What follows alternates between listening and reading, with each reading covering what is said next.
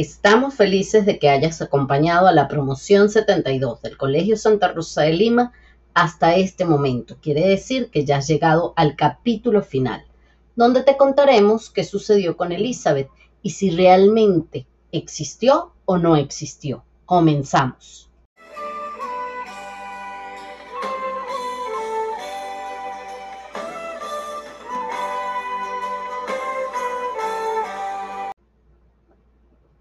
Joaquín, en compañía de sus padres, abrió la última puerta del calendario de Navidad y vio una Elizabeth mirando al cielo.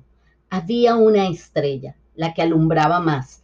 Elizabeth la siguió y escuchó el llanto de un bebé. Y entonces entró al establo y allí lo vio. Era el niño Dios junto a María y a su papá San José. Entonces Elizabeth comprendió que había llegado hasta allí para encontrarse con el Salvador del mundo. Pero al igual que el padre de Joaquín, ustedes se preguntarán, ¿y qué pasó con Elizabeth? ¿Y qué más sucedió? Porque ese misterio aún está por resolver. En el momento en que acababan de abrir la última puerta del calendario de Navidad, sonó la puerta de la casa. Joaquín pensó que podía ser para él, y en efecto era Juan, el vendedor de flores, que venía a contarles quién era Elizabeth y que además la había conseguido. Ya había pasado mucho tiempo y Elizabeth no era la niña que ustedes siguieron en esta historia.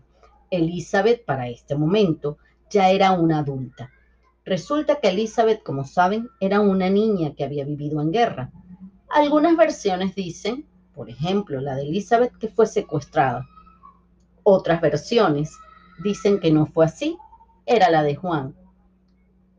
Consideraba que Elizabeth había sido sí secuestrada, pero por un ángel que la había llevado al mundo, a Palestina, país de los refugiados, y que después Elizabeth quedó perdida porque siguió a este ángel y al cordero. Y entonces Elizabeth fue criada en Belén por unos pastores. Y fue así como poco a poco fue llegando hasta la historia, la historia que todos conocemos y que nos une como familia y como católicos, la historia del nacimiento del niño Dios, que viene a decirnos, no más guerra, que haya paz y a todos una feliz Navidad y que Dios los bendiga.